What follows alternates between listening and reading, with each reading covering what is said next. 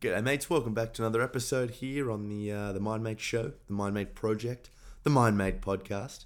I'm currently watching the today's episode or tonight's episode, depending on who you are, where you are, where you're listening, why you're listening, and um, it's fascinating. It's really fascinating to me. It's about uh, trauma. It's about PTSD. Uh, if you have been listening to the show rather frequently, you will know that I am obsessed with this absolutely mind-bogglingly incredibly interesting uh, topic, which is trauma. And I'm so fascinated by it, largely because I've been, you know, always reflecting, trying to reflect on, you know, some of the more traumatic things, the subjectively traumatic things that happened to me when I was a child, and even when I was an adult. And no, I currently am an adult. I don't think I'm one foot in the grave just yet.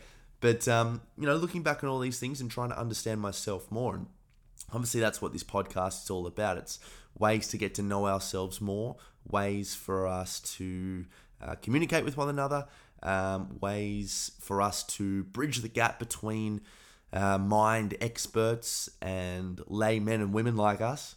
And um, and hopefully we can all become a little bit uh, happier, a little bit more happy, and have a little bit more meaning and purpose and, and all that sort of stuff as we come to understand understand ourselves a little more. We can start to see what's necessary for us to uh, to sustain and grow all of those very important things I just said. So, Michael Burge, this is the uh, trauma expert I have on the show today, and I'm loving just watching this. And I'm going to give you a brief bio. Have a listen to this. Michael Burge. This is straight from his uh, website, the ACTT. So the uh, sorry, that's the Australian College of Trauma Treatment. Michael is current director of the Australian College of Trauma Treatment. He's got over 25 years' experience in psychology counselling, education, and training. He's been working clinically in the area of PTSD for approximately 20 years, and he was responsible for setting up and supervising trauma response teams of psychologists through much of country Victoria, which is the state here in Melbourne, where I'm from. So he's published extensively, both nationally and internationally, in the field of PTSD, with a particular focus on psychosocial issues affecting Vietnam veterans and their families. He introduced PTSD treatment methods to most Melbourne universities as guest lecturer, and in 1993 introduced short course skills based training for the treatment of PTSD into Australia. This is the big one. In the 2010 Australia Day Honours, Michael was awarded the Order of Australia Medal for service to psychology and the community for the development of training and treatment protocols for trauma.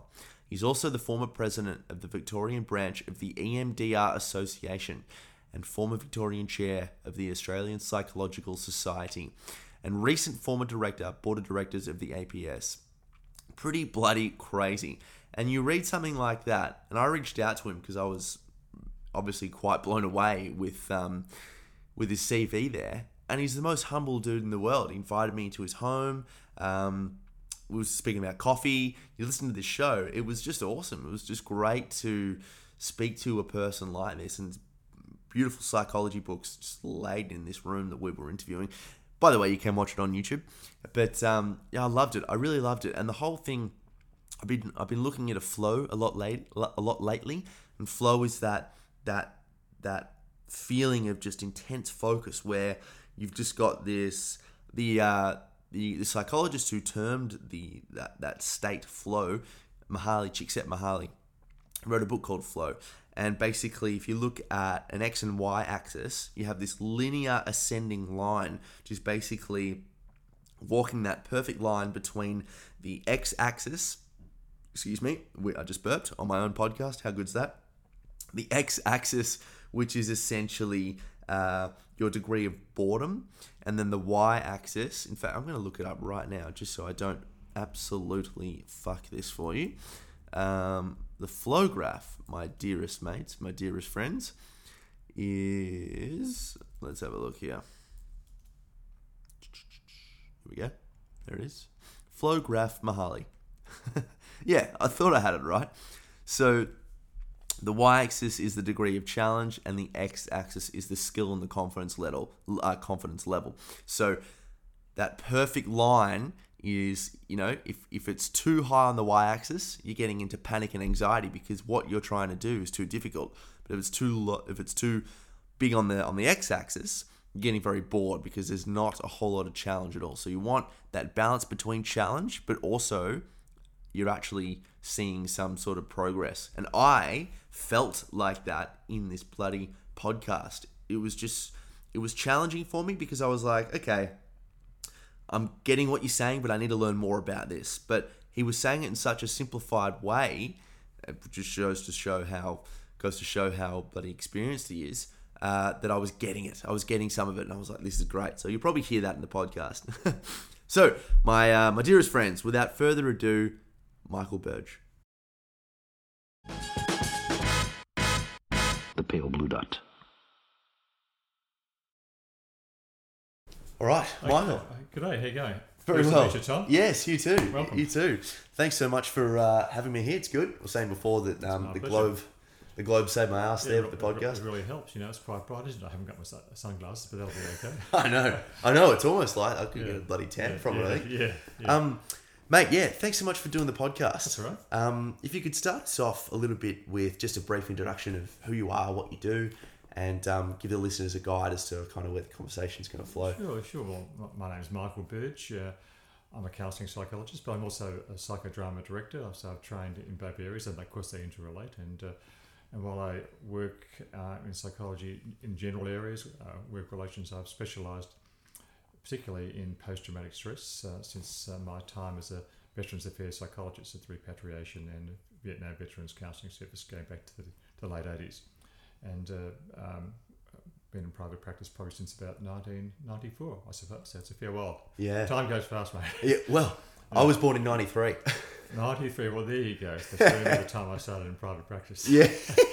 That's right. Uh, you know, so when you're in a field that you enjoy doing and you um, and there's a lot of community involvement and there's so many people you get to meet, Mm. different networks, time goes very quickly. You'll find that out. Yeah. but uh, that's what it's all about, really. And uh, look, I've worked in, it's just really uh, t- taken me in, in, into so many places and met so many different people, so many people from different walks of life and uh, organisations and institutions. It's been very, very interesting. So very different from my time before that, where I was actually a TAFE teacher, teaching for a few years in electronics, uh, and then I gravitated to media with script writing for radio and television, Oh. teaching that, and uh, did some time very briefly with industrial lease with Radio Australia and uh, Southern Community Radio, but then I decided to uh, leave that field, lecturing, teaching, and go into psychology. So, and here I am today. Yeah.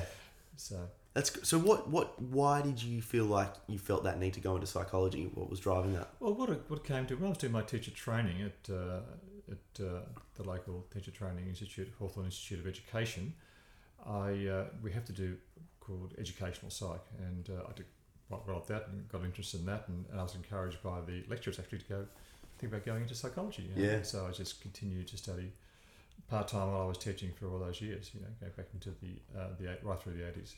Yes. So there it was. Look, I, I mean, I think I'm a bit biased when I say that. You know, I think there's nothing more important than Well, the mind. You You're know, allowed to be biased. I'm allowed to be biased. It's my own show. That's, say not, what I want. that's not incorrect. very true. Very true. But I just don't think there's anything more important than understanding. You know, these these things that all kind of come back to the mind, like how to find how to be happier with yourself and find meaning and purpose and live a life that you know, um, as as you just said Yeah. before, where time flies because you're doing things that you enjoy all the time. Yeah, for sure. I mean, activity in the environment and uh, is very important to helping us understand ourselves. I mean, our, our journey from the time we're born is perhaps to understand ourselves, and you look at that in terms of healing, but you look at that in terms of human development, really. Mm. Uh, and of course, there's so many different ways, so many different fields of psychology that look at that differently. Some fields will look at it as a term of, well, you know, you're you're not happy because you have a pathology. Others would have a look at that as more of an ex- existential journey, like more intertwined with philosophy and the arts Yes. So more holistic, you know. So uh, that's probably more the sort of area that I would be focusing on a holistic type, an integrative approach to um, helping the person develop and whatever particular wounds that need to be healed along the way, or we can look at those too. But Mm. so it's a journey, you know. So, So- to get away from the idea that we're flawed individuals because we are suffering here and suffering there, everyone suffers. I mean, I'm a Collingwood supporter, and you understand. I, I've Well, suffered a lot for it. suffered a lot, mate. Unfair decisions. Traumatic. Anyway, last year's grand final, but we won't go into that. We're talking about other people's journeys, not mine. But Very true. Trauma is subjective, though.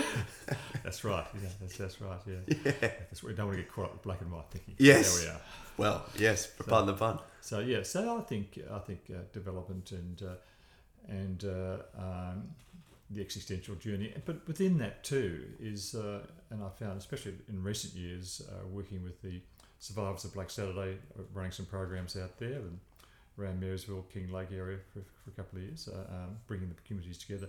The way that which communities and way people can help each other, um, not just necessarily that expert providing that service, is just so important in the journey. Yeah, That's the way I look at things. definitely. Because, um, God, I've got a lot of questions bumping in through my body now. Right now. the what was interesting with Freud's work was that he kind of said, you know, when people start questioning their life, that's when there's a pathology kind of ruminating Yeah, and needs yeah, to be right, understood. yeah, but do you know? I think it's important at, at various stages in your life to actually look at yourself and reflect and think about what you're doing. And Sure, I mean the ancient philosophers would, would probably would probably have perhaps have a different point of view than Freud in that way. They just said looking at self-reflection. mm, Aristotle, you know, um, Aristotle, Socrates, etc.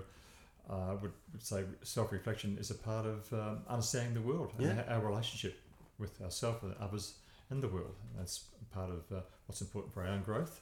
yeah, our own growth, but also the, the, the growth of humans in general. We can't have some introspection. yes, And, and that may involve some troubles here and there, or some hurt, or some pain, or some trauma. That's all part of it. bringing it up. Yeah, 70% of people have been traumatized. The, the research shows that, wow, even though um, 10% in the general population uh, have a post traumatic stress ongoing, it's 70% of us have experienced some kind of traumatic event at some stage in our lives. So what what would the definition of trauma be there, given that it is so subjective? Well, when you talk about the definition of trauma, I guess we, we, we draw on psychology, we draw on uh, um, the various um, diagnostic manuals, of course, but it's pretty much what it comes down to is that it's the shock involved around being exposed to potentially a life threatening circumstances to yourself or others, especially others that you are close to in some way or another, a significant other. When- you see your significant other's life at threat or uh, emotional and physical integrity at threat, that can be a very traumatic experience naturally because our flight fight kicks in and our protective aspects kick in to try and help rescue and save.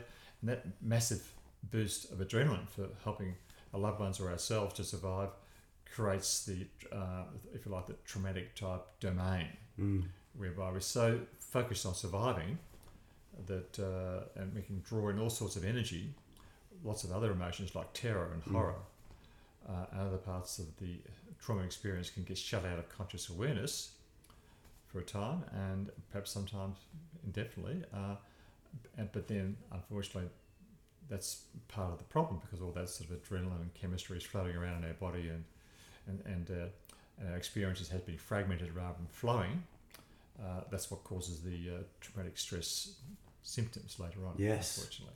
So you can you can kind of see how even just based on your terminology, then like you know aspects of the psyche fragmented and Yeah. not flowing. You can see how people develop these what we would call disorders, like you know dissociative disorders like ADHD and psychosis and things. But they're really essentially survival strategies. Survival. That's right. So uh, the symptoms are a result of it's like being a big you know fight to the death of something. You know, um, rocks and and knives or, or guns or whatever that. Uh, you might get a few wounds, um, but then you've actually survived. And the Mm. wounds are actually obvious in those circumstances, but the psychological wounds are less obvious. Mm.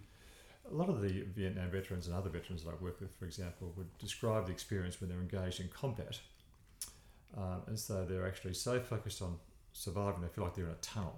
Right. Everything else is shut out of, out of, out of conscious awareness, and they they uh, feel almost like they've two, there are two selves one self in action in combat, the other self watching themselves from above.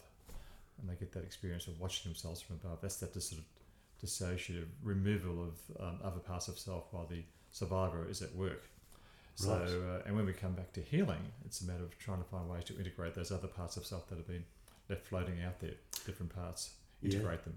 See, and that really fascinates me because when you think of someone describing a dream, you think of how they say, "Oh, you know, I was doing this and this," but then at the same time, you're kind of watching yourself doing this. And it just kind of describes what you were saying with that with that traumatic response. Yes, that's that's that's it. That's a good a good example of that. Yeah. Sure, yeah. So how did how do dreams then? Because if if that's a very similar, um, you know, th- those two sides of things have similarities. Then because PTSD sufferers often have recurring nightmares as well. yes, yes. How does how do those two kind of correspond? Well, that's part of the part of the diagnosis of post-traumatic stress. Is does someone have nightmares, recurring nightmares? And the explanation, generally speaking, perhaps there's probably general agreement across fields, whether it's psychoanalysis or whether it's cognitive behavioural therapy, or whether it's psychodrama or gestalt, Yes. Yes. whatever it happens to be. Uh, most people would agree that the dream world, or the dream life, is an attempt for the individual in, in, in their unconscious mind to try and integrate the wounds that have taken place. So there's an attempt, natural attempt, once one's been traumatized, to assimilate the trauma, to Mm. process the trauma. The trauma has been described as being caught up very much in the right hemisphere of the brain and parts of the body, and wants to process through to the left hemisphere, the more the verbal. Yep. So there's sort of, you know, the trauma's kept in that part of the, the system, the amygdala and the right hemisphere, and wants to process. And the dream, when you're sleeping, when you're perhaps dropping your defences somewhat, uh, that's the, the time it starts to try and reenact the trauma so you can then process it. Unfortunately, because it's so terrifying, sometimes people wake up and they get caught in the loop. Yeah. And that's sometimes why they need to do a particular type of journey, sometimes psychotherapy, wherever that happens to, whatever psychotherapy they do Yeah. So in psychodrama, you bring the, the dream out to life, and you get people to enact really. groups. Yes, yeah. There's that you in that situation. There's the that uh, person over there that's trying to shoot you or stab you or something, or trying to humiliate you, or if it's a rape victim, the same thing. And you bring the various parts out, and uh, you know we've got a whole lot of chairs over there and cushions. Sometimes if you're doing one on one, you can't different from groups. Yes. Others called auxiliaries to act out. The cushions are the auxiliaries and that's very powerful to help people integrate uh, that part, and they can then start to process the, the dream, start to process a lot more. Wow, and, that is and their trauma, trauma Yes. sometimes. So that's Yeah. psychodrama. Psychodrama very powerful, very powerful. Um, you know, but all, all, most of the uh, approaches it just depends on which one fits what individual. Yep. Some people got a very artistic, creative bent, and they can just fall right into psychodrama. Sometimes people that aren't particularly role play orientated um, are locked into verbal. Sometimes it's useful for them to take them to a bit of creative energy, um, but not too much, just a bit here and there. Mm. Mm. So, uh, so that's all fits into the idea of you know helping that person this process the trauma that might be displayed in the dream world. Mm. So they would they would come to you, for example, and they would say, you know, I keep having this dream in a roundabout way, you know, because obviously the dream manifests symbols from all Yeah, different yeah. sorts of angles Yeah, and things. and. But essentially, this is the plot of the dream always, and then I wake up in a fright.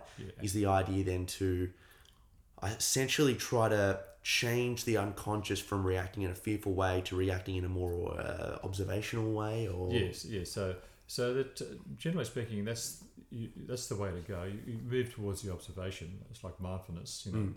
but in action. Mhm. So in psychodrama, we call, it's called mirroring. So you might have two or three selves at once. So you move a person to a safe place um, in the present, 2000 and still 2019, 2019, and that might have been the trauma might have happened, say like in uh, 2015, Yep. and you separate the time and the space. So where the trauma is happening, you can see some enactment taking out there, and uh, but you can always bring them back to 2019 very quickly Yep. if they're overwhelmed. So it's very important to treat carefully with that because you, you don't want to overexpose yes, someone to the traumatic material. So there are different views on that. There's some there's, there's a technique, and you might, call you since you're in the area, you understand prolonged exposure. Yep. They sort of take you through the um, the images of the trauma uh, quite confrontingly, mm. uh, and that works for a lot of people. Uh, but then for a lot of people that are perhaps even more severe traumatized, not necessarily. So they've got to be sort of more sort of piecemeal, steady, steady, backwards and forwards, build up safety, and, and, and just have the the trauma at a distance. But they can still process that vicariously, yes, and uh, and uh, Gestalt psychodrama is very powerful for that EMDR. EMDR. This is fascinating. I, this is, that that rapid eye movement. yeah, yeah. yeah. How does that work? Well, basically, it's got to do with uh, it's a bit like talking about dream states, a bit like the way in which when, when you're dreaming, your eyes can move backwards and forwards. Have you ever watched yourself when you dream? Uh, no, Not necessarily. I, I haven't achieved that. Yet, I'm not, I'm some, some, be I'm like- sure you will eventually, one, one day they'll be, oh, well, you know. Just Couple give, years. just give Collingwood a premiership this year. Think about that. Mate. Yes, Yeah, exactly. you know. Your eyes will be darting all over. the- That's right. Black and white, black and white. Anyway, uh, so uh, look, pretty much the idea is that it helps stimulate the and process that part of the brain that allows the, the information that's been fr- uh, sort of uh, non-verbal, fragmented in the right hemisphere, processed through to the left hemisphere. So it's a matter of helping it. The, the, the eyes moving helps stimulate the brain to process things. Wow. It's like winding up the car. You wouldn't know that it's too young. Winding up the car manually. In fact, I'm too young. But I Yeah. had a few old cars when I was about 18, but they used to wind up the crank. You're talking about Hot Wheels, aren't you? Uh, that's it. That's it. You know. So, you know, I can wind up these days with my mates when I'm on the- around the golf course. But anyway. Yeah. So anyway, so the, when you stimulate the eyes, get the eyes to move backwards and forwards, that gets the brain then to help um, process from right hemisphere to left hemisphere. Mm. Uh, and or, but also even within that, uh, you know, I'm a former um president of the EMDR Association in Victoria back in the early 90s, uh, to sort of late 90s era. Uh, at that time, there was uh, while there was some emphasis on eclectic cognitive interweave, uh, and finding in recent times, when I say recent, the last 10 years, it's been so important to perhaps be more holistic and integrative, especially for dissociative identity disorders and things like this, highly dissociative, highly complex trauma, to bring in other techniques like psychodrama, Okay. like art therapy, to help develop what's called a positive resource. So, for those approaches, th- th- there's, there's a need for duty of care in terms of not being overly too much trauma focus. Yeah. The person can't, hasn't got the resources, the childhood abuse, childhood trauma, they might even not even know they've had a child. Mm. They might have an adult. I've had this time and time again. They come here for an adult car accident. Uh, unfortunate rape as a young woman. Um, uh, but then there's some earlier childhood abuse that took place that then come forward that, that they weren't expecting. So you need to be very careful with uh, have the capacity to um, test out that person's um, ability to process uh, current trauma and trauma focus in general. Know? So how would how would that child trauma come up? Because it's a, it's a very um, you know for people that aren't in the field, it sounds almost something you know fictional that you can be having these conversations, you be acting out these traumas, and all of a sudden from somewhere, people in the psychedelic sphere, spiritual sphere, you know. You know, they say like, "Oh, of course." I, I remember the time when back I was Yeah. four or five years old. Yeah. Um, I found out I was, as you say, like raped or molested, or Mm. I, I had a car accident, or Yeah, yeah. how would that just come to mind? Well, they, they would start, they could experience something somatically that they weren't experiencing before. They could be experiencing an emotion they weren't experiencing before. So, and in EMDR, and you might just get them to focus on that, whatever's emerging, and uh, and then and I think the the, the modalities, the, the body sensations, uh, any thoughts, images, emotions, Mm. and uh, from that, uh, images could pop up from earlier times. Yeah. And so that's not necessarily saying it's repressed memory. It might be a memory they had, but they have a different experience of that memory. Yes. So they could come out um, unexpectedly sometimes. Wow. And it's just like, you know, if you start having a conversation with somebody, you, you- there's long term memory and there's short term memory, and you start talking about something which is a short term event, you think, oh, that reminds me of, you know, that time, you know, when I was doing this or doing that, you know, etc. etc. So that the long term memory can be can be triggered, but then when there's uh, potential trauma floating around that's starting to be processed, then the emotionality and the significance that can be seen or experienced in a different way. Mm. Uh, it doesn't necessarily have to be uh, a matter of uh, repressed memory coming forward, uh, and uh, it could be just a different experience of an old memory that they didn't actually give much value to until that time. Yep. And how would people be able to tell within themselves uh, if they if they have experienced trauma when they think of a memory or, or it floods a certain emotion like Well, I think I think the I think the PTSD guidelines are pretty good on that. I mean, if you've got um, a range of symptoms, that's not a bad guide actually, especially dissociation. Yeah. Because association is uh, look apart from the flashbacks are upsetting, panic attacks are upsetting, the OCD stuff is annoying, irritating. You know, everyone's got a bit of all those, by the way. Yes. So, yes touch wood. But anyway, so um, but the dissociation is the most damaging. That's the one that, uh, in my view, um, Okay. when you're actually feel your whole emotions shut down. This is not even talking DID. We're talking about just dissociative experience of actually shutting out your emotions. You know, depersonalization, derealization, where you, you actually feel like a robot or a zombie. Yeah. You're you're at a party, everyone's having a good time, but you're just flat as a ta- you know, flat as a tack, Mm. flat as a board. You, you can't really respond to that. Yeah. You feel as though you're outside of yourself, um, and no joy, just not even even no fear or terror. If you start to move into fear or terror or joy or happiness or anger, that's probably um, yeah, an improvement. At least there's something. Something happening. Yes. Yes. And that's where people get most. I think. I think you know most in danger of suicidal ideation and things like that. You know, in that horrible, horrible space, and the rationality is not there. The logic is not there too, because once people are in that space, I think there's no escape. It's never going to get out of it. It's a bit like you know facing death. Yep. I think it's probably what it comes down to in some way, or major violation of some kind. Yeah. Yeah.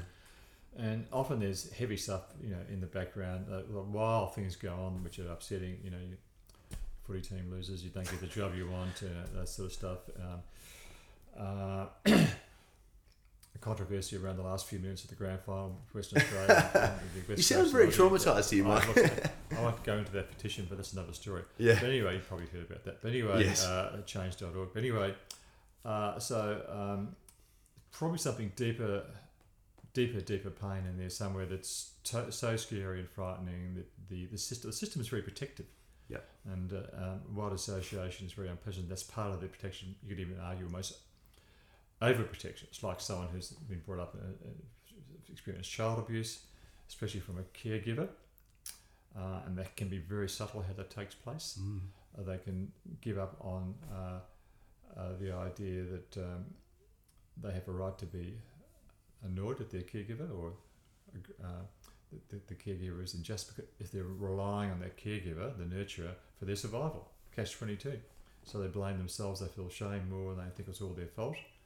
So they get that sort of um, that scenario where they're actually, you know, in that catch 22 scenario. So just to try and survive as a child. So a child at zero onwards has these amazing capacities to fit in with the caregiver, even though they're, you know, abusive, sexually abusive, Mm. physically abusive, Mm. um, psy- especially psychologically. Um, the particular focus on psychological abuse, always blaming the victim, sort of stuff. Yes. So that's that could all fit in there, and that can be very, very scary stuff to look at in adulthood, even when you're not relying on that caregiver anymore. And it's like you know you get developmental trauma and attachment issues, and it can all come out. And it's particularly notable when you start to have relationships.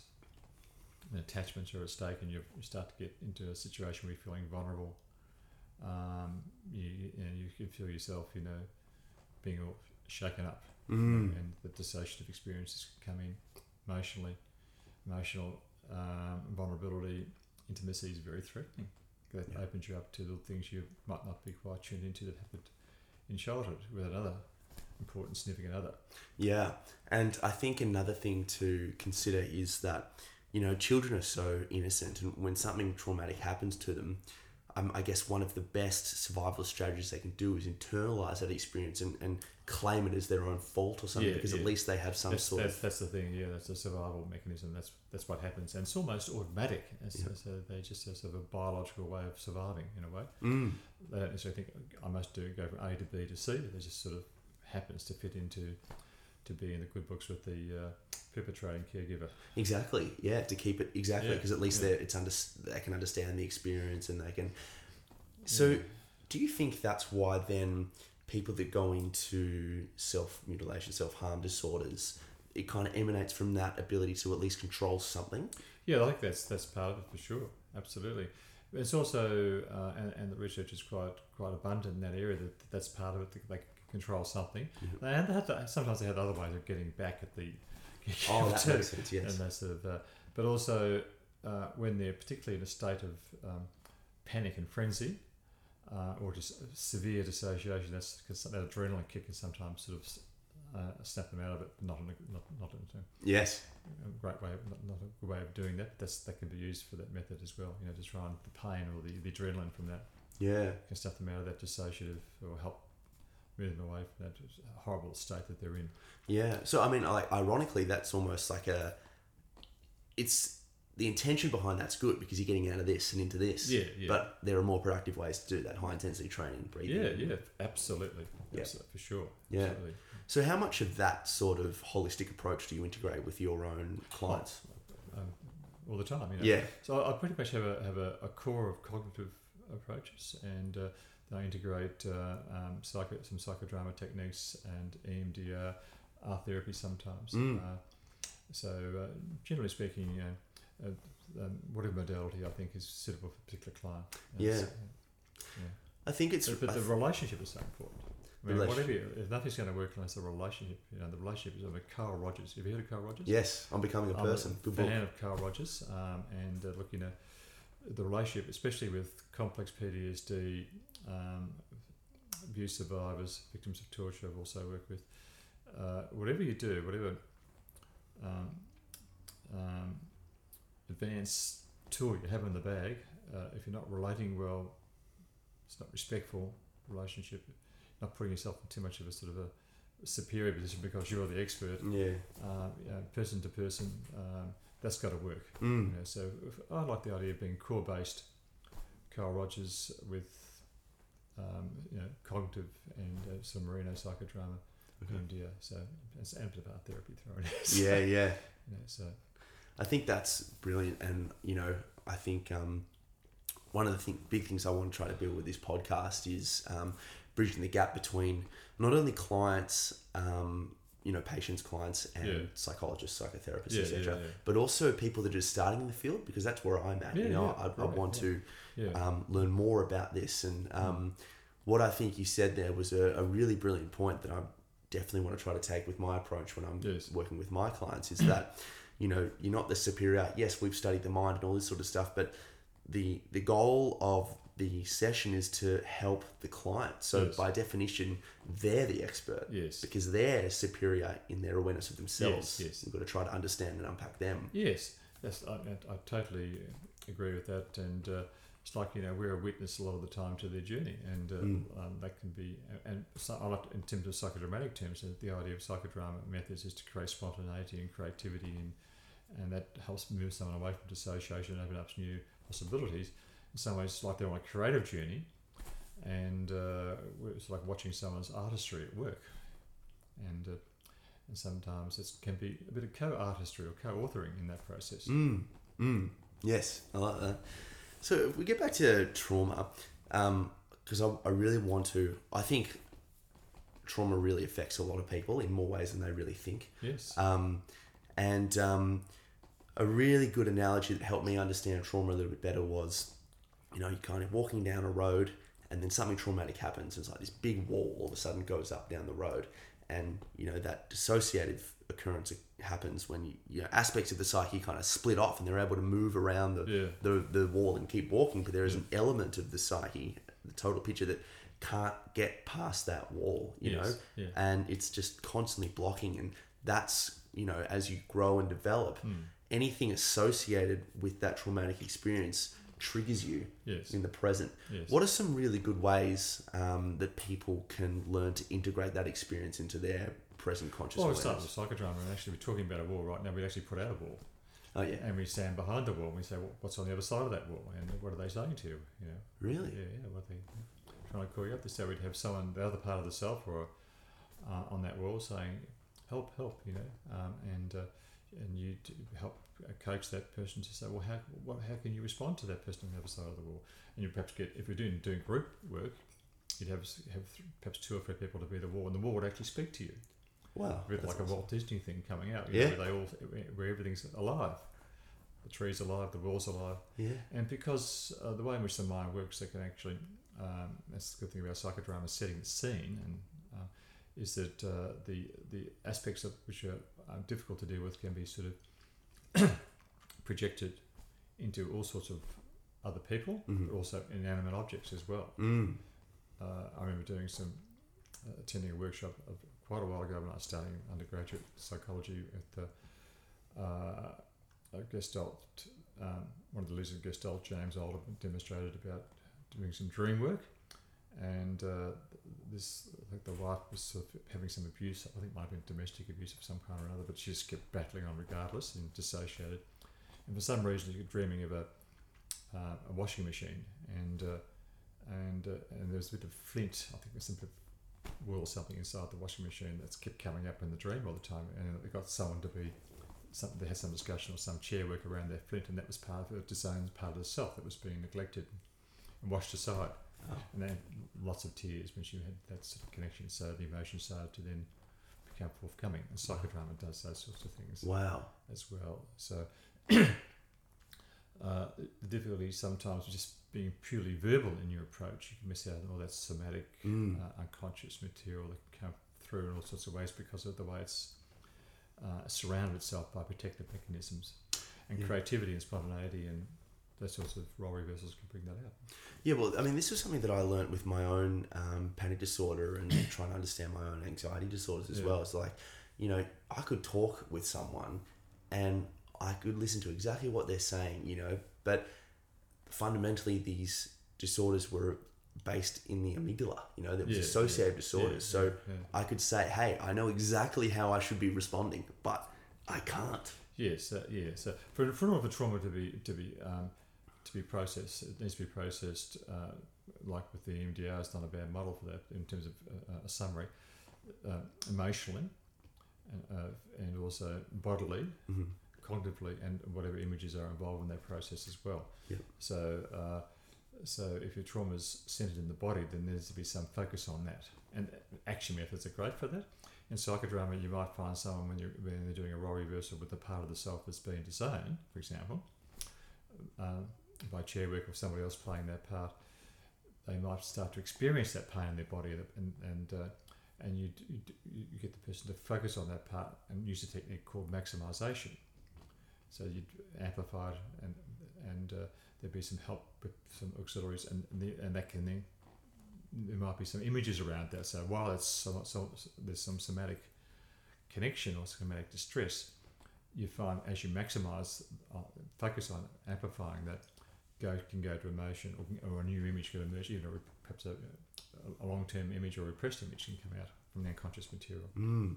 and that's what you know. That's and that's what needs to happen for the if you, that particular person's journey. You know. Yes, yes. Because the fundamental goal is to make someone feel happier and, and like they understand it more. You Yeah. know, to integrate themselves. in- Yes. Yeah. Yes, yeah. So if, if there's some emotion or and how that's caught up in the body is uh, repressed, suppressed, then obviously that needs to be there needs, to be some find some some way of actually processing that.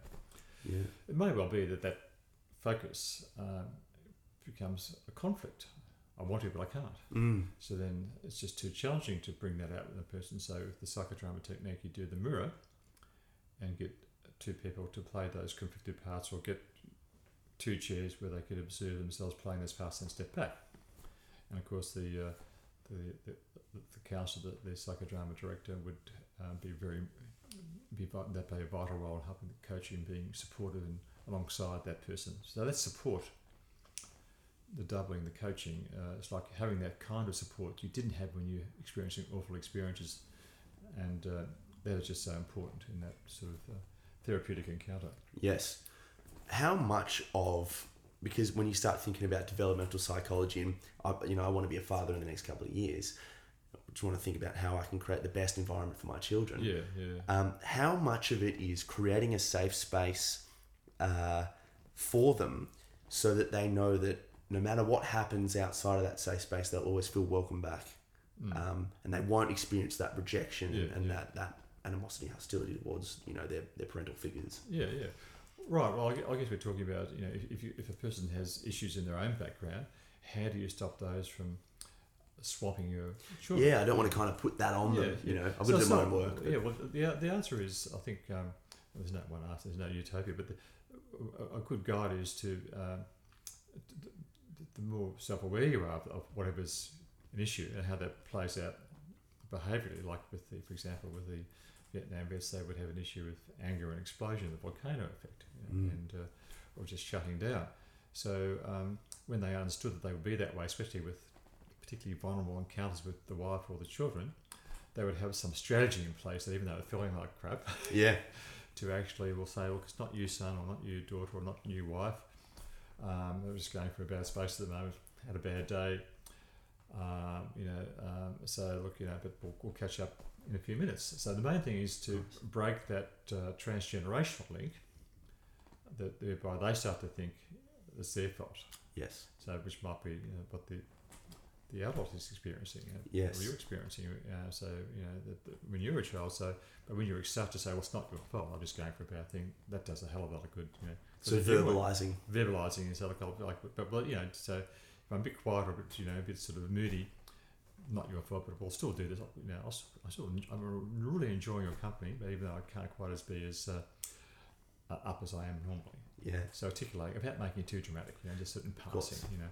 So um, I think that's that's highly recommended. But and also the quality times too, like the, the times you're able to enjoy experiences, uh, the, the, the times when you can nurture and listen to the child here and there. The big thing also to worry about is being overly worried. Uh, look, you know, um, uh, that if you actually be overprotective sometimes, hmm overly guilty or overly, oh, I've got all these issues. So, you know, if something, if you're right with the child, so happy, therefore it's my fault, you know. So you really got to watch that because then you can be overprotective too. Because kids are pretty resilient, you know. They can actually work it out themselves if it's a Mm. generally healthy environment. That oh, something's wrong with daddy or mummy, you know. So they get on with this stuff, you know. Unless, Yeah. they, unless they get beaten up or something.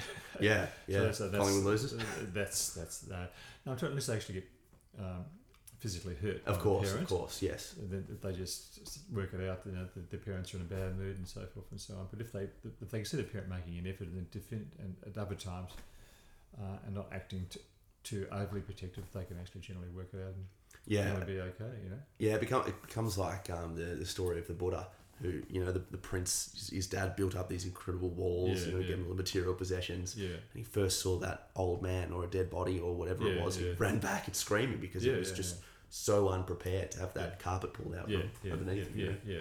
Yeah. That's that's a good analogy actually. Yeah, yeah. I, I mean, I can you can think back, you know, across your own life, and you know, the first couple of times you were- exposed to potentially uncomfortable truths when you kicked out of the Garden of Eden, essentially, and you have those moments of like, oh, and it's, it just takes a while to recognize that that's a part of life as well. That's a part of life. Disappointment is a part of life.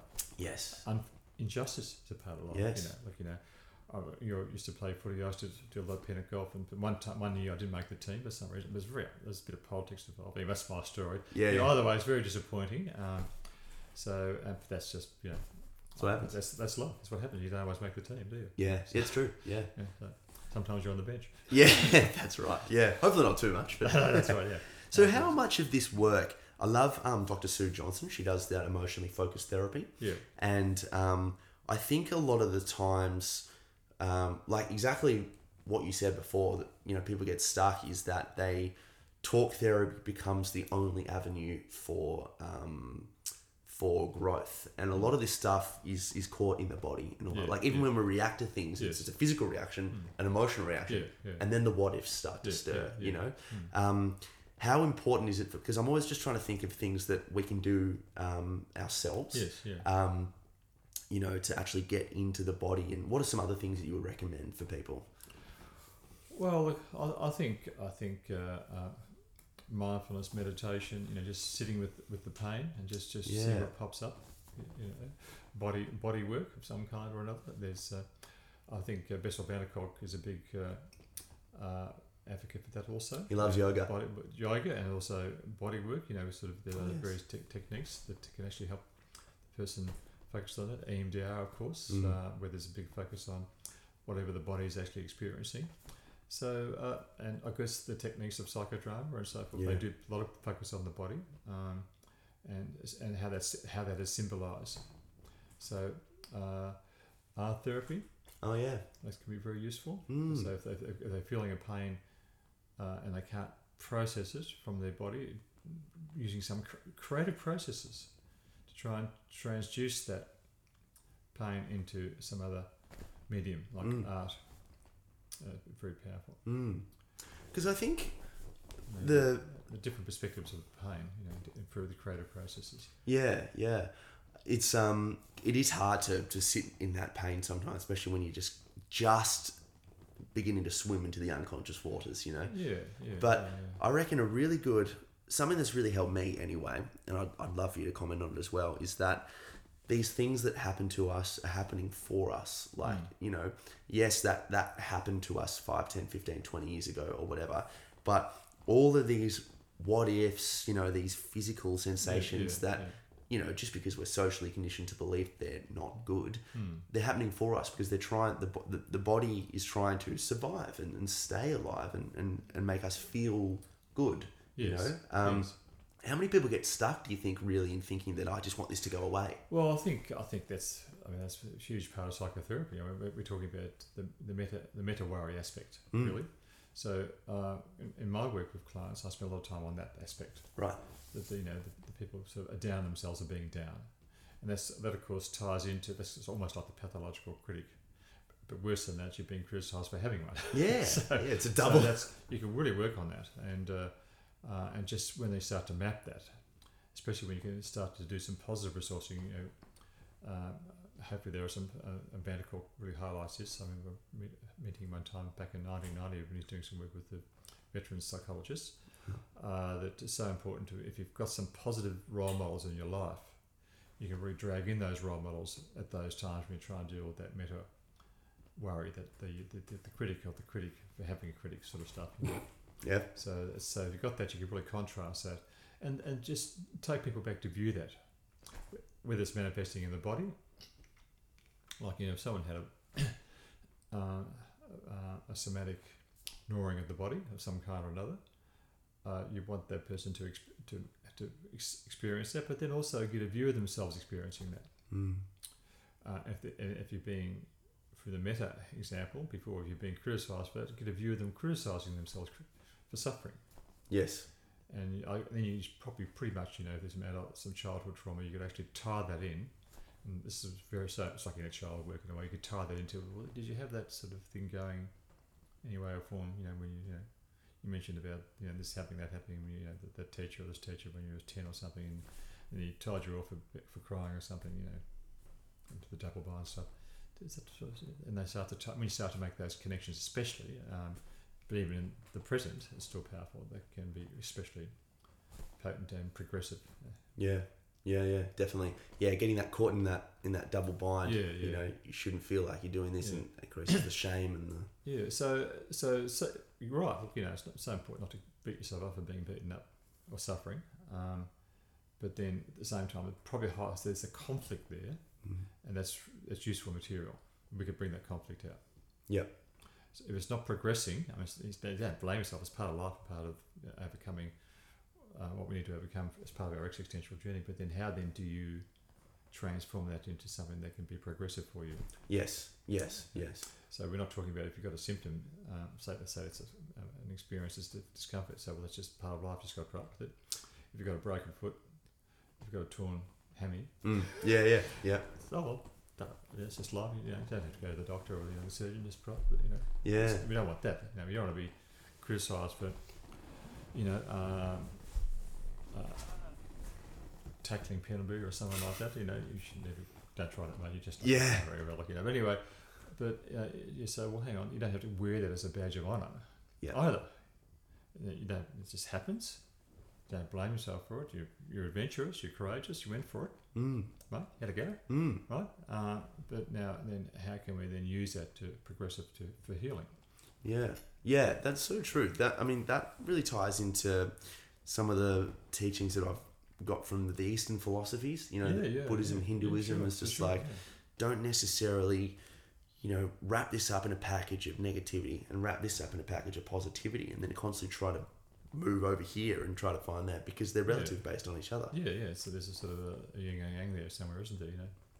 Yeah, you can't you can't win. The more you try to to well, okay, if you want to tie this back to psychotherapy, the happier you try to get, the more the more obvious all the bad things in your life are going to be, because you know you're trying to run here all the time. Yeah, yeah, sure, yeah, that's right. So if you're thinking, know, if you say, look, you know, got this idea of the shoulds and the must be happy. Yes, That's critical, the self criticalness in itself. yes, Uh, so, and that's you know, it's, the idea is that, that, you should always be in a happy place, apart from trauma. Is a real problem. Maybe a societal thing in some ways. Mm. You know, just having different moods, just part of life, really. yeah, of ways. I mean, apart. I mean, that's obviously if there's a, if there's a trauma, traumatic element around that, or a condition of some kind. Sure, okay, let's look at that. But then, let's look at the normal aspects of too. So let's not get into over pathology. Yeah. With trauma, then, and you know, people that get triggered, and whether we like to um, say it or not, we all kind of get triggered with different sorts of things. Is the goal with trauma therapy to move to a place where those things no longer trigger us? Is that possible? Oh, well, I think I think that's that's an ideal goal, Right. Uh, but I think it's realistically it's a matter of reducing those triggers and reducing the, the thing that you we were talking about about the meta aspect about blaming yourself, getting hard on yourself. So ironically, it's sort of a bit of a paradox around that. But the more you can sort of say, well, hang on, this is just part of um, the, the the trauma, and this is a, a symptom, and I'll try and reduce them, not not by being down on myself. But that's part of it. People get down on themselves, Yeah. or they get overly scared, saying they're going to be attacked. I've noticed that definitely with yeah. my own experience. Yeah, the yeah, shame so- comes. Shame comes very quickly. So, so um, when you can actually move that person around more to a sort of a, a self nourisher, and say, well, that's just part of the symptom, part of the condition. It's like normalising, really. When we say normalising, that's um, that's half the work. Yes. So the next thing is, and when you when they say, well, that's a symptom, the fact that they know it's a symptom and it's normal. It's a trauma is uh, going back to the DSM free, free definition, a normal reaction to abnormal circumstances. Oh, nice. That's cool. That's right. So that's the first one of the first definitions of in the DSMs. A Yeah. normal reaction. I still like it. I think they It's brilliant. changed that around, but you know, with with the uh, the veterans in the early days, especially the Vietnam vets and other veterans, um, just going the concept in itself about that they weren't alone. Mm. It's a it's a normal reaction to trauma. Is a normal reaction to abnormal, highly highly abnormal circumstances, and there's probably very few people in the world, especially if you amped up the trauma, Yes. it's not going to be traumatized, maybe 100%. You. Wow. So, uh, so you know, I mean, I know 70% of the general population would say, hypothetically, in extreme circumstances, he's not going to be traumatized. Yeah, of Even course. James Bond. I mean, don't know. He's pretty good, but yeah. Yeah. So, uh, so, and, and and because because one's traumatized, when one fragments, one isolates, removes from themselves, they feel like, and they face death. That's part of it. Like when you're about to face death or face a horrible emotional obliteration, uh, it's like going leaving with the world. So, and the- that that's a that's a very lonely experience. So, but when you realise that other people have the same experiences, that re- that reduces the that loneliness, and you see you have a connection automatically with others who that you don't don't know about. Yeah. That are also experiencing that, and uh, that's dramatically uh, healing in the first couple of weeks. I found with a lot of people I work with, especially the, you know, certain groups, rape victims. Yes, So- definitely, definitely. so, uh, um, so that ties into that, and, and, and the actual triggers. You work on the triggers and identifying them and, and reducing them, Mm. and and so, and it's, it's very very subtle ones too, like going into uh, like JB or something and being triggered. Mm. For, I've had a, a, someone that was actually chased by somebody wearing a balaclava once, an attempt to assault or rape or something. Going into a place like JB, uh, Harvey Norman, uh, what, what would be in there to make them have a panic attack? So when we analyse that, we look at the- you know look at some of the various devices that had speakers, the two speakers close together. One of those devices, you know, reminded them of the balaclava, the eyes. Wow. So when you start to get into that, triggers went away. Wow. And they were able to, to understand it. So it's the connection. Another fellow was um, veteran was an undersea. It was called clearance diver in Vietnam. Worried about being assaulted by, attacked by one of the enemy. They had these sort of frogman type, like in James Bond. It actually happens. Oh yeah, yeah. And uh, one day it was, it's all very dark under there, under, doing looking, checking for bombs and so forth. This knife comes straight at him, and uh, but it wasn't. It was a ship's propeller. I see. So, uh, but then, how's that relate to day-to-day experiences? Well, you're actually um, walking, you know, walking through crowded places. You wonder, is there somebody that's carrying something that's going to stab you with that? Mm. You're not necessarily consciously connecting with that, Mm. but when you make that connection, you find that you know, being in a bus or crowded circumstance um, doesn't worry you anymore when you make that connection to the original trauma. Yeah, you just bring it back. Yeah. It doesn't mean the original um, material around that first place trauma has gone away, but that the triggers can be diminished. Yes. And Yeah. that's something to work on then with the actual original trauma too. So the, the inanimate, the, the unusual uh, can be very very important and, and triggers too, not just the obvious. Mm.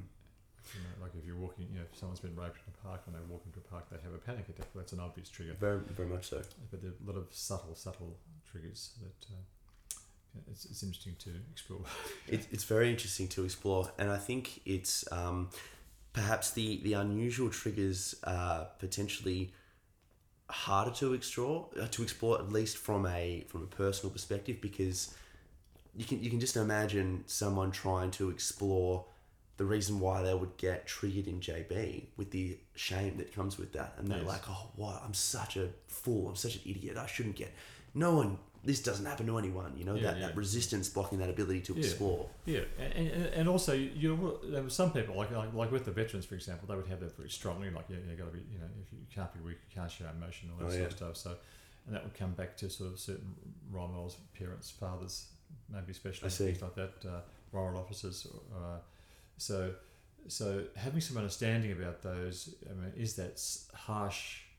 Got to be tough on all occasions, and I grew up in that environment also. You know, typical for baby boomers, corporate punishment, and all that sort of stuff. oh you know. yeah well So you know, um, so understanding that uh, the origins of that and, and the societal family aspects, culture around that's is important too. And so Mm. we'll say, well, that's part of your culture, it's part of your generation. You're not going to give, give that up. Yep. Not going to wimp out all of a sudden or something like that, mate. You know, yeah don't come the raw prawn. But anyway, so uh, so but you don't have to. But the understanding about it, you know, that's maybe okay under normal circumstances. Uh, maybe maybe it's too severe under normal circumstances. Yep. It's understanding where that message comes from a bit, without giving up on the important aspects of that, which is part of your now identity, is, is also important in you know, that part there too. right And uh, it can then switch more to the relational aspects Yep. of that message. So that's very important to, to perhaps you know steer gently to the direction. yeah You know, if Do- you know, do you if, you know if you know what I mean. You know, Oh, if yes. that, if that harsh, where's that come from?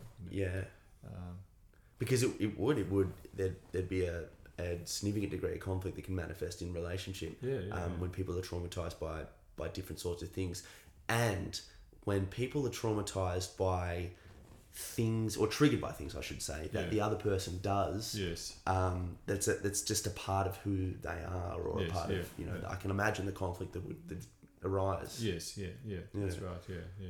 with um, with that that trauma um, those triggers and those traumas Yeah, are there different sorts of you know like i just imagine if someone was was raped in a park for example i can't imagine how I mean like most people would look at that situation and be like of course you were going to be traumatized by this you know mm. to to normalize the situation with it obviously like resistance and, and shame and wanting to forget that would would arise but because trauma is so subjective and you know people can be traumatized from at the age of six when a little school kid called them ugly yeah. or like for, for i'll tell you for me for example like Yeah. i used to have these um, constant fears about the supernatural and ghosts and all this sort of stuff and i was i, I never felt comfortable uh, normalizing it within myself or with other people because it it's almost like a funny trigger Yeah, to be yeah. to be so scared and not be able to talk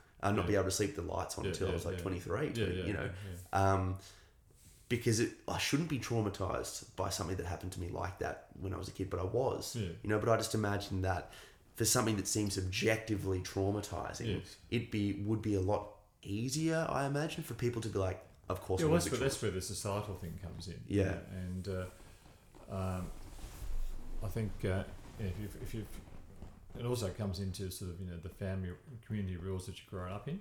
yeah, So if you if you've come from a sort of a uh, a bit of situation where you perhaps been a bit of a rebel, your family's been a bit, bit hippie or something like that or whatever, hmm um, maybe less the case. You know, they say, well, hang on, that's your experience, and who cares what who cares what they think? You know, yes, Roy Carlton supporters, they don't, they don't know what they're on about. They, yeah. For all our international what do they listeners, we're going very AFL here Oh, today. okay, okay, no, no, it's okay, good. It's good. Okay, Carlton, you don't want to go for Carlton. Oh, okay, okay. Collingwood's good, apparently. Okay, okay, okay, okay. I don't want to start a blue here, but anyway. No. uh, so uh, look, you know, so but that's so that's comes like sort of um, if you're in a situation um, uh, this is how things are supposed to be. So Yes. you know, sometimes you know, like the boarding school scenario, the, the boys' school. You know, I won't mention particular private schools or anything like that.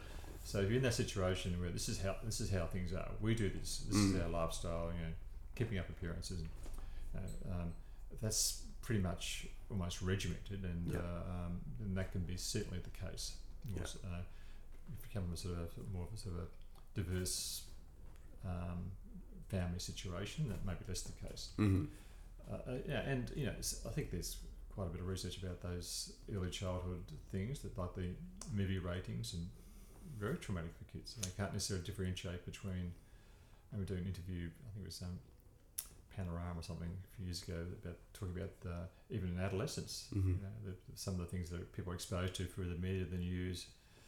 Uh, seeing someone shot in front of you when they're talking about biscuits one minute, then someone's being blown up in front of you the next without any warning. That can be very traumatic. Yeah, so You know, uh, so, so that's uh, uh, uh, uh, that's um, um, I think there's um, um, more of an appreciation of that mm, uh, than was there was say ten years ago. It's a funny thing how things go. Like in the fifties, there'd be like, there'd be like even before my time. Maybe. If so, uh, so there'd be a lot of censorship about being very careful about what you're exposed I people see. to.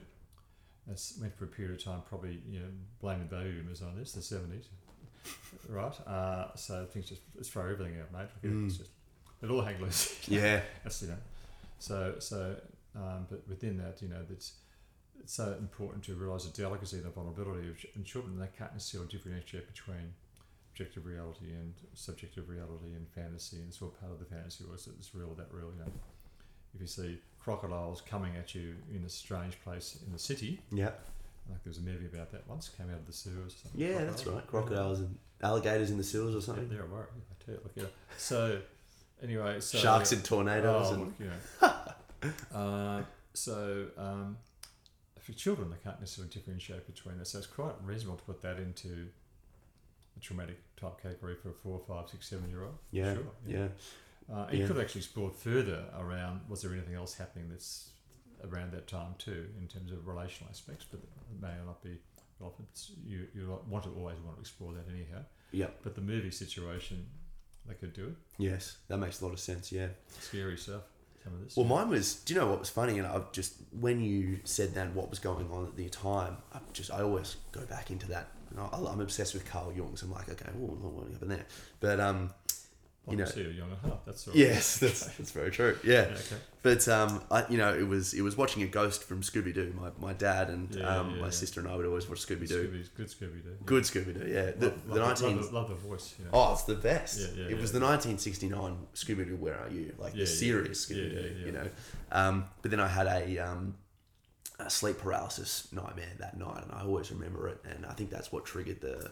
You know, I can sleep the light off now, so I'm happy with that. But um, yeah, just was that around Scooby Doo? You say? it was about the, the, the sleep paralysis ghost where I woke up unable to move, Yeah. and um, you can look into kind of the hormonal reasons Yeah, as to yeah, why that occurs. Um, but it was the the, the, the ghost from Scooby Doo choking me oh, when I was young, and he okay, was he was choking me like that, Okay. and um, I couldn't move, and I couldn't and I couldn't talk, and I I, I wasn't really good at talking. So was there was there a ghost in Scooby Doo on that? There was a ghost. There was a phantom. So it's the the the the go the, the episode is Yeah. called "A Night for a Fright Is No Delight," Oh, okay. and it was the phantom cartoon ghost Oh, in right. that episode. Right. And then the dream was I woke up being unable to move with the phantom um, pressing on my chest. Oh, okay. okay. Um, and how old were you then?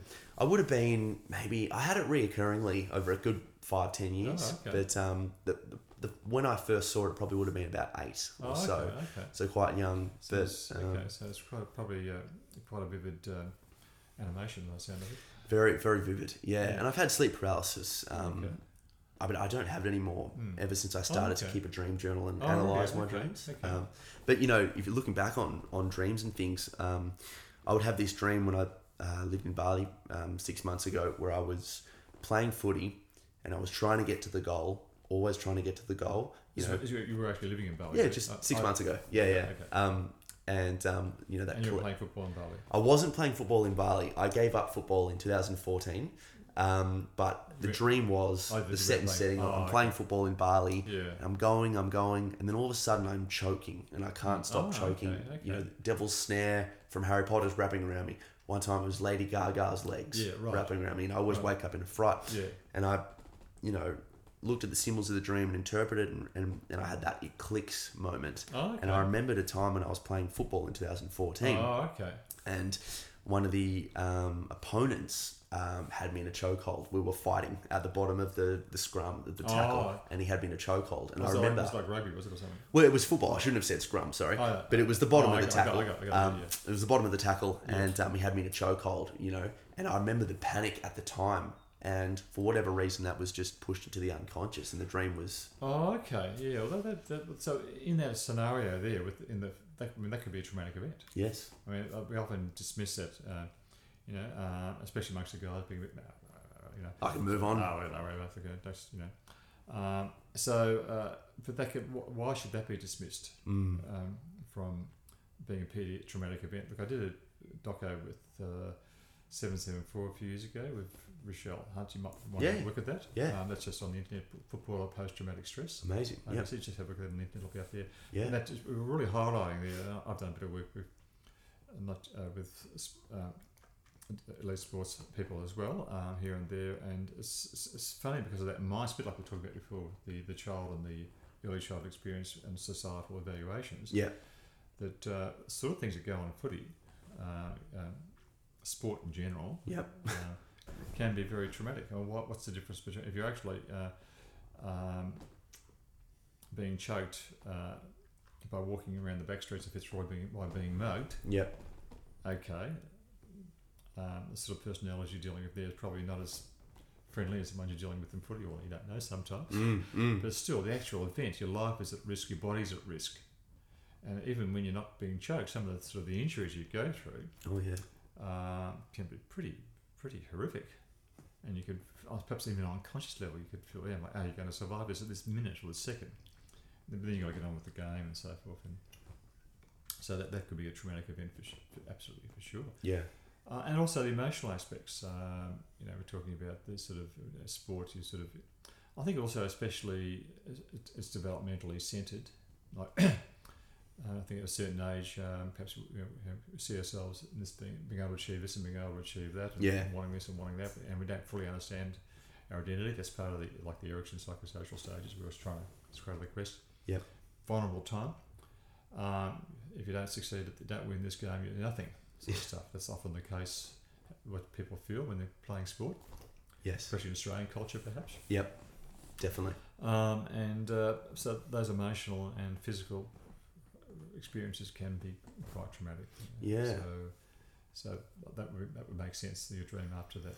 Kept happening, mate. Yeah, yeah, yeah. it was interesting. And, and also, um, in terms of um, inoculating people against being having traumatic stress, rather than um, if you sort of um, give yourself a bit of that SAS training, uh, they, they say "Well, this is this is dangerous and it can be traumatizing. If you're, Mm. if you're aware of that, um, perhaps you're less likely to get it. Actually, Well, this is what I've been really catch- It's a fascinated. paradox. Like, if, Yeah. like if someone in the street tries to beat you up, um, you know that what's a traumatic. Oh, victims of crime. Right, right. Yeah, On the footy field, we're you sort of, you know, rah, rah, rah, you know, that sort of stuff, you know.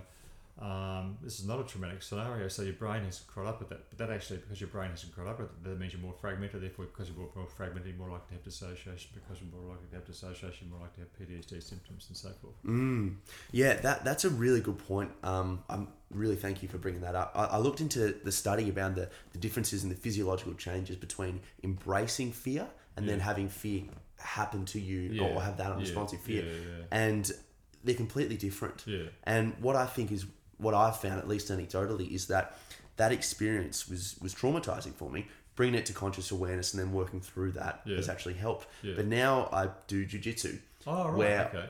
bracing Yeah. someone who's actually trying to choke you out, Hmm. and I love it Yeah, because it make it gives me a sense of purpose. It, it, Yeah. it builds on that confidence, and yeah, I I understand think that. Yeah. those 2 I've, I've done a bit of judo, so I do Oh, yeah, understand. right. Yeah, a bit of boxing as well. Oh, right. Not recently, but Yeah. also, also, you know, in the past, but you know, I still understand the concepts, and I've still muck around a little bit occasionally. yeah, But I do understand it. I think it's fantastic, and van der Kolk recommends that too. And you doing that, embracing it, as you're saying, and uh, that would be very, very healing and it's uh, incredible. and, and good fun. it, it, is, it is great fun, but Yeah. embracing embracing because this is this is where I um, always want to make sure I'm staying top of when I talk about trauma with people is Yeah. that you know identifying the root cause and and respecting Yeah. how easily we can be traumatized, but then also recognizing that we actually have a bit of free will and agency, and we can embrace fears and-. Yes. and, and, and widen Well, that yeah, circle. yeah, yeah. And, and what you're saying fits well and truly into the Gestalt model. Right. You know, like that they talk about part of the idea and the Schonstrom model. The idea is that we sort of say, well, we reject parts of ourselves we don't like or things we're afraid of, Yeah. and you embrace it as you're describing. And there's especially maybe maybe especially if there's a physical element involved. Um, you know, it's, sort of, it's like integrating the self. It's, Yes. you know, it's uh, recognizing the self and valuing the self and honoring the self, Yeah. warts and all, so to speak. Yeah. All the yeah, definitely. Yeah. Michael, I wanted to ask because another area of psychology that I like is a little bit into subjectivity as well. Um, how has your research and your study actually helped you as a person, and like come to understand yourself more? You know, maybe your sort of thing over the years, and Well, I think I think it's knowledge. I mean, um, I, I come from the point of view of being an arts graduate, Yeah. um, rather than coming from a strict science point of view into psychology. That it's all part of it. It's all part of the journey. So um, my work in, with through the arts of philosophy and history of philosophy of science, in particular sociology, psychology, it's all helped me understand myself in relationship with the universe. And I think history is so important.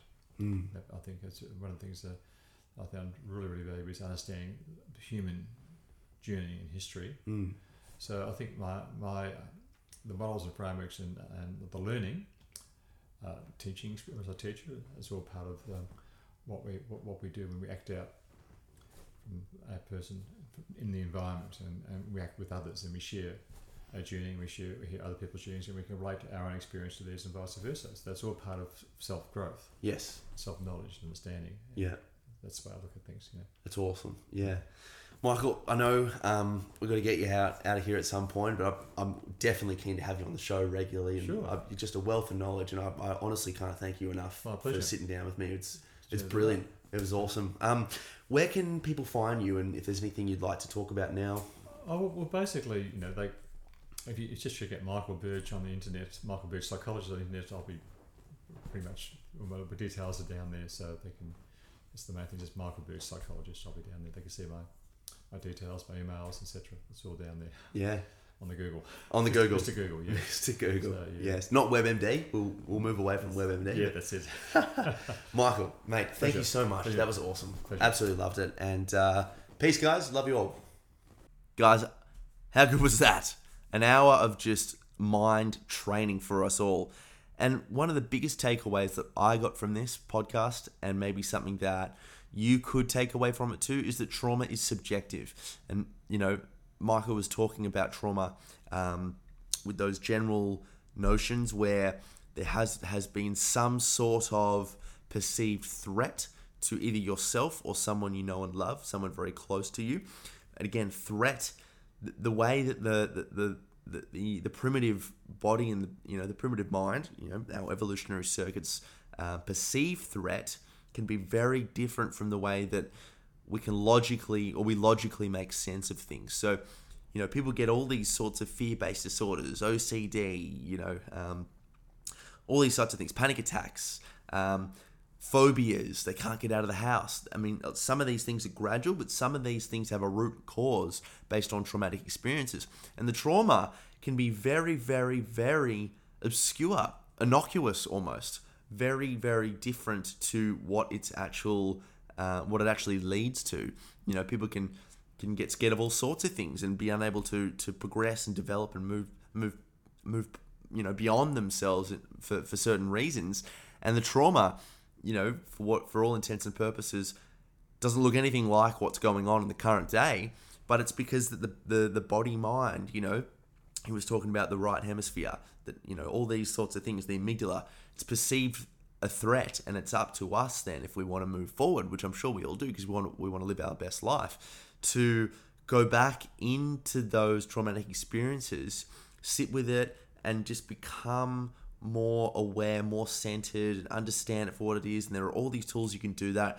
EMDR, he was talking about uh, psychodrama, you know, all these fantastic things that researchers have developed over the years.